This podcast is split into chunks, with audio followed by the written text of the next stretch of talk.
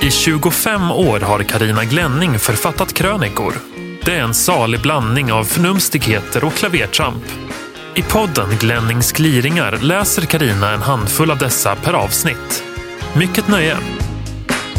Välkomna till avsnitt 42 av Glennings gliringar.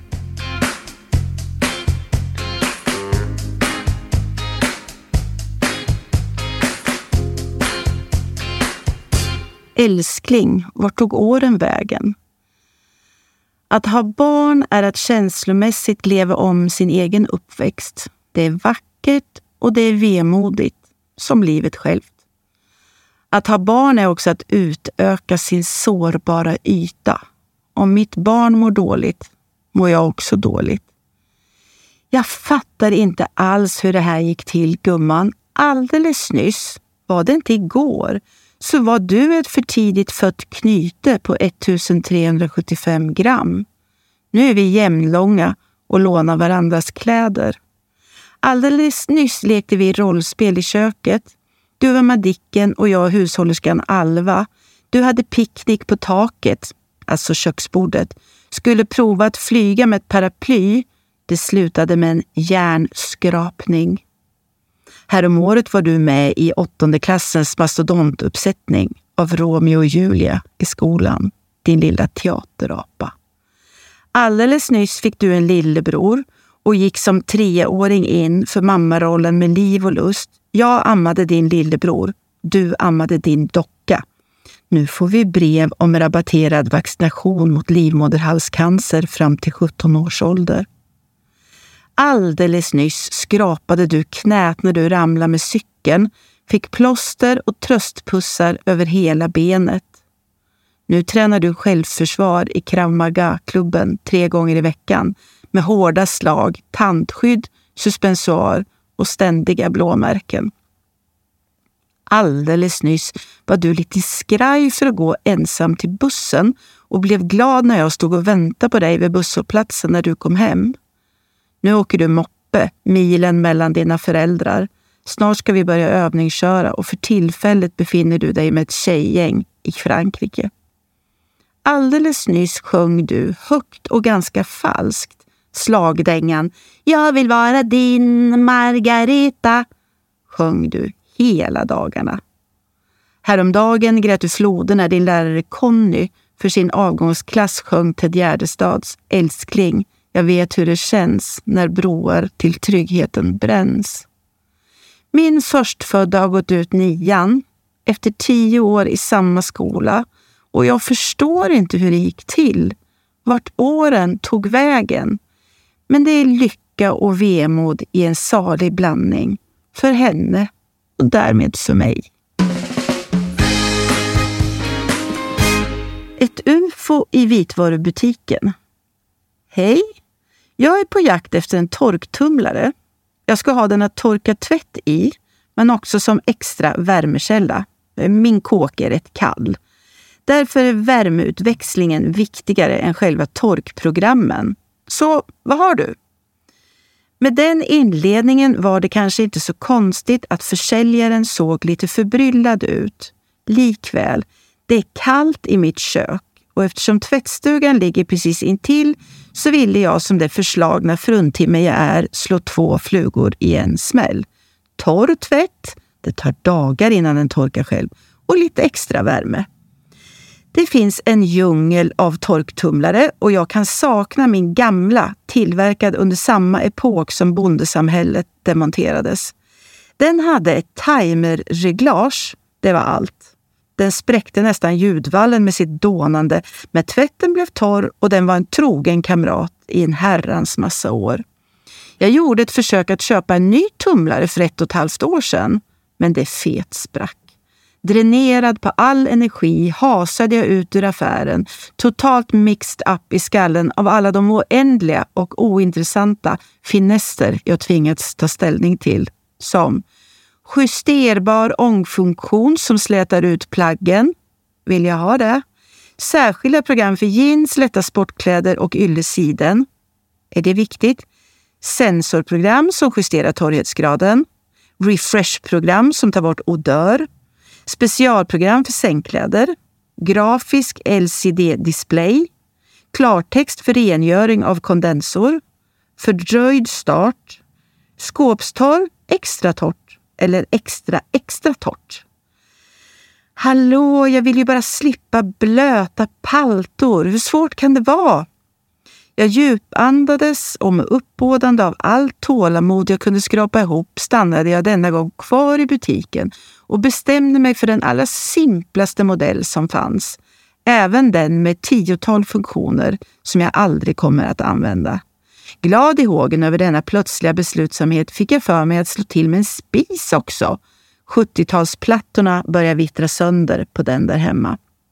Så jag frågade förresten, induktionshällar, finns de med gammeldags vred istället för såna där pipande och blinkande touchkontroller?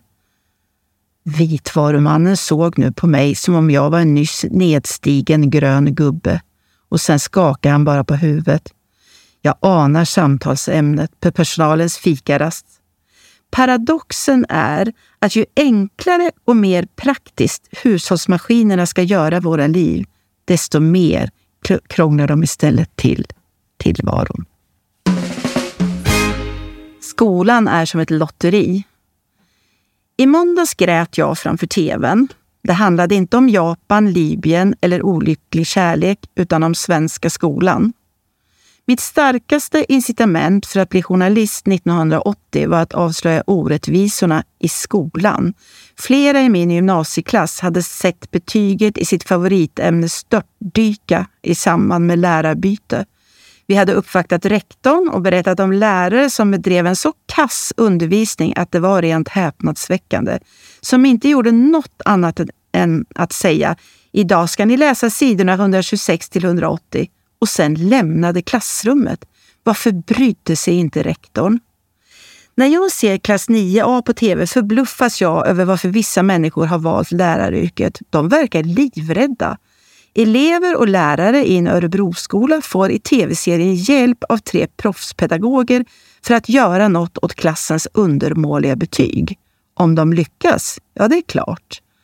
Lärarhögskoleelever vittnade nyss i tv-programmet Debatt om att ämna, ämnet pedagogik, alltså konsten att lära ut, knappt ens existerar på lärarutbildningen. Oj, jag som trodde att det var just det, pedagogik, som var huvudfokus. Jag har haft behöriga lärare som varit usla och jag har haft obehöriga lärare som har varit fantastiska. Ämneskunskaperna är ointressanta om du är så oentusiasmerande eller lider sån brist på respekt att ingen lyssnar på dig. Det är ju inte vad som sägs, utan hur det förmedlas som dessvärre är det primära. Det går allt sämre för svenska elever, i synnerhet i matte. Igår meddelade SKL att de vill införa expertteam alla klass 9A som kan stötta de skolor som har flest underkända elever. Jag har vänner och släktingar som är lärare. För en del av dem är tv-serien ett rött skynke. De känner sig angripna som yrkeskår och rena ställningskriget utbryter när föräldrar skyller på lärare och vice versa.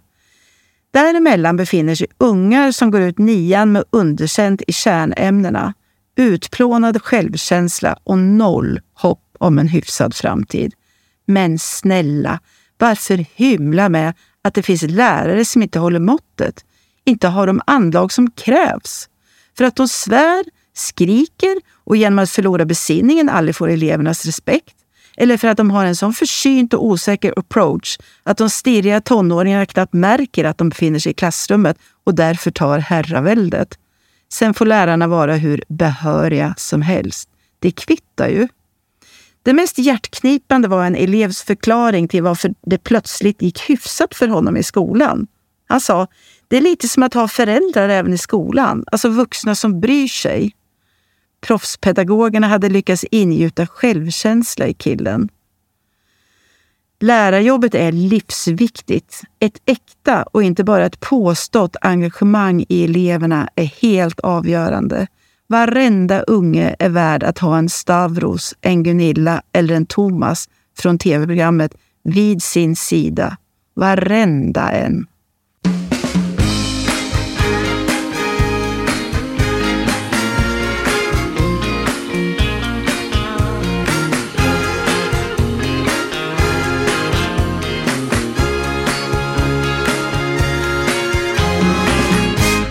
En pedantisk svärmor, tack. Alla tv-program som är populära i de breda leden sågas på de stora tidningarnas kultursidor. Så också Rent hus. Jag håller inte med. För mig är Rent hus verkligen må bra-tv. De bägge städkvinnorna är hejare på att gno och dela glatt med sig av, åtminstone för mig, okända rengöringstips som är både billiga och klimatsmarta. Det får mig städsugen. Kanske för att de använder humor istället för förnumstigheter som vapen. Det som hade kunnat bli en orgie i social misär har blivit något annat. Städkvinnorna hyser massor av medmänsklig värme. När de lämnar de forna lortgrisarna som alla tycks vara vid sunda vätskor men av olika anledningar tappat greppet över moppen får man en känsla av att alla inblandade parter mår bra. Mitt välmående handlar också om det faktum att mitt hem inte på långa vägar är så ostädat som jag trott. I pur eufori över detta springer jag i reklampausen glatt upp och förpassar mina fläktfilter till en balja med varmt vatten och diskmedel. Små punktinsatser är bättre än inget. Hellre lite ibland än mycket aldrig. Städning har alltid varit ett komplicerat kapitel i mitt liv och min mammas. Min mormor hade städdille, sanerade vilt både här och där och länge närde min mamma en förhoppning om att åtminstone en liten städgen som uppenbart hoppat över hennes led skulle ha vidarebefordrats till mig. Men icke. Alltså har jag heller ingen som helst förståelse för människor som beklagar sig över sin övernitiska mor eller svärmor. Jag tycker det vore underbart med en sån. Hem kommer hon till mig och för runt som en tornado. Hon får gärna stuva om i skåp och hyllor också. Det gör mig ingenting alls. Blir jag singel no någon mer gång ska detta bli min huvudfråga. Utan att avslöja mig allt för mycket ska jag nogsamt sondera städterrängen kring min tilltänkta. Jag ska besöka hans föräldrahem, sova över och tyst som en mus överraska eventuella silverfiskar med ficklampa. Jag ska lyfta på toalettringen och nagelfara undersidan. Under förevändning att jag sett något fastna ska jag lyfta ur filtret i diskmaskinen och hårdstudera det. Och när ingen ser ska jag undersöka hur geggigt mina blivande svärföräldrars tvättmedelsfack är. Självklart ska jag också kolla statusen i trädgårdsbodar, bilens handskfack, skåpet under diskbänken. Om allt är tipptopp ska jag bli jättekär i deras son. Det är bäst att välja ett ensam barn så att föräldrarna inte har fler att fördela sin städlust på. Helst bör det vara en hemmaboende, lite äldre man så att svärföräldrarna drabbas av totalt glädjefnatt över att sonen äntligen fått till det på kärleksfronten och därmed kommer och städar hos oss två gånger i veckan. Jag är 46. Låt oss säga att han ska vara runt 60. Då är min blivande svärmor i 85-90-årstaget. Oj då. Kanske vill hon krusa örngodsband i alla fall. Snart är jag en mördarsnigel. Hjälp mig. Jag håller på att konvertera till mördarsnigel. Snart är hela jag en känslokall slemsäck, en fullfjädrad mördarmaskin som käkar upp både ungar, grannar och katter. Min nya Terminator-attityd när jag kvällstid ger mig ut med mordvapnen, plastpåse och grilltång bekymrar mig. Med blicken i backen missar jag den sköna försommargrönskan och hemsöks av ett ohyggligt scenario. Att jag får ont i nacken kanske inte alls är för att jag glor neråt hela tiden utan för att kroppen förbereder sig på hur det känns att få den avklippt med en sekatör vilket jag troligen kommer att få den dagen förvandlingen från människa till mördarsnigel är fullbordad. Här är min dystra dagbok som mörderska. Sommar 1. Nej! Jag har fått mördarsniglar i min trädgård. Eländes elände. De ska snabbt plockas bort har jag hört.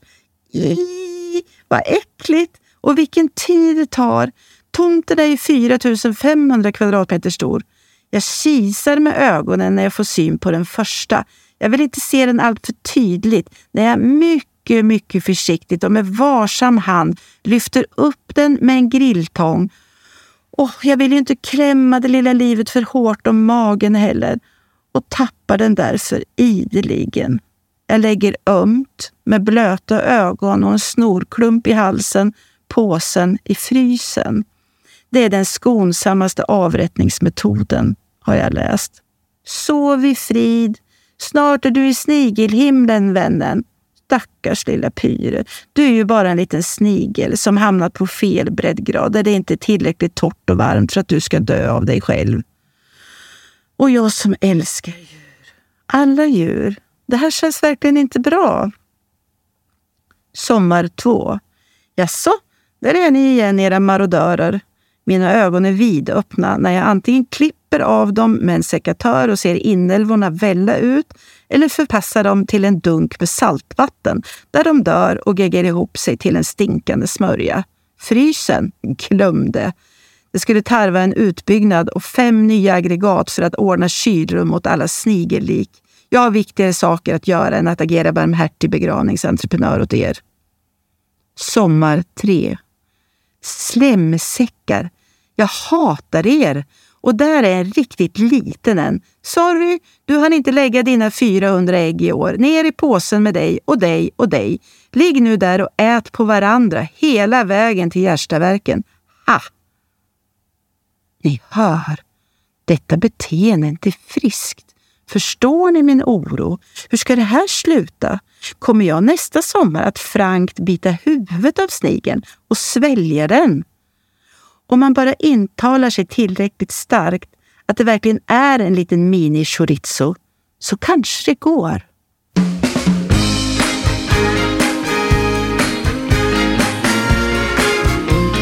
Du har lyssnat på Glennings gliringar. Ansvarig utgivare, Christer Kustvik.